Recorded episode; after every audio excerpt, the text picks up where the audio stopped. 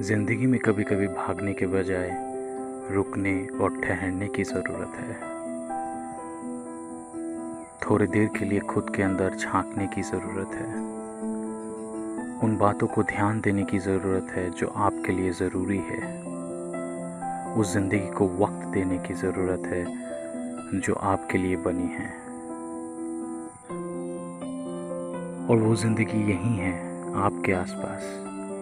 आपको बस उसे चुनने की ज़रूरत है। हमारी ज़िंदगी हमारे लिए एक नायाब तोहफ़ा है और उसमें हर वो चीज़ शामिल है जो आपकी ज़रूरत है। खुशी हो या गम, हार हो या जीत, साल के हर मौसम की तरह ये आते जाते रहेंगे। और ये सभी आपके लिए ज़रूरी है और आपके लिए ही बनी है।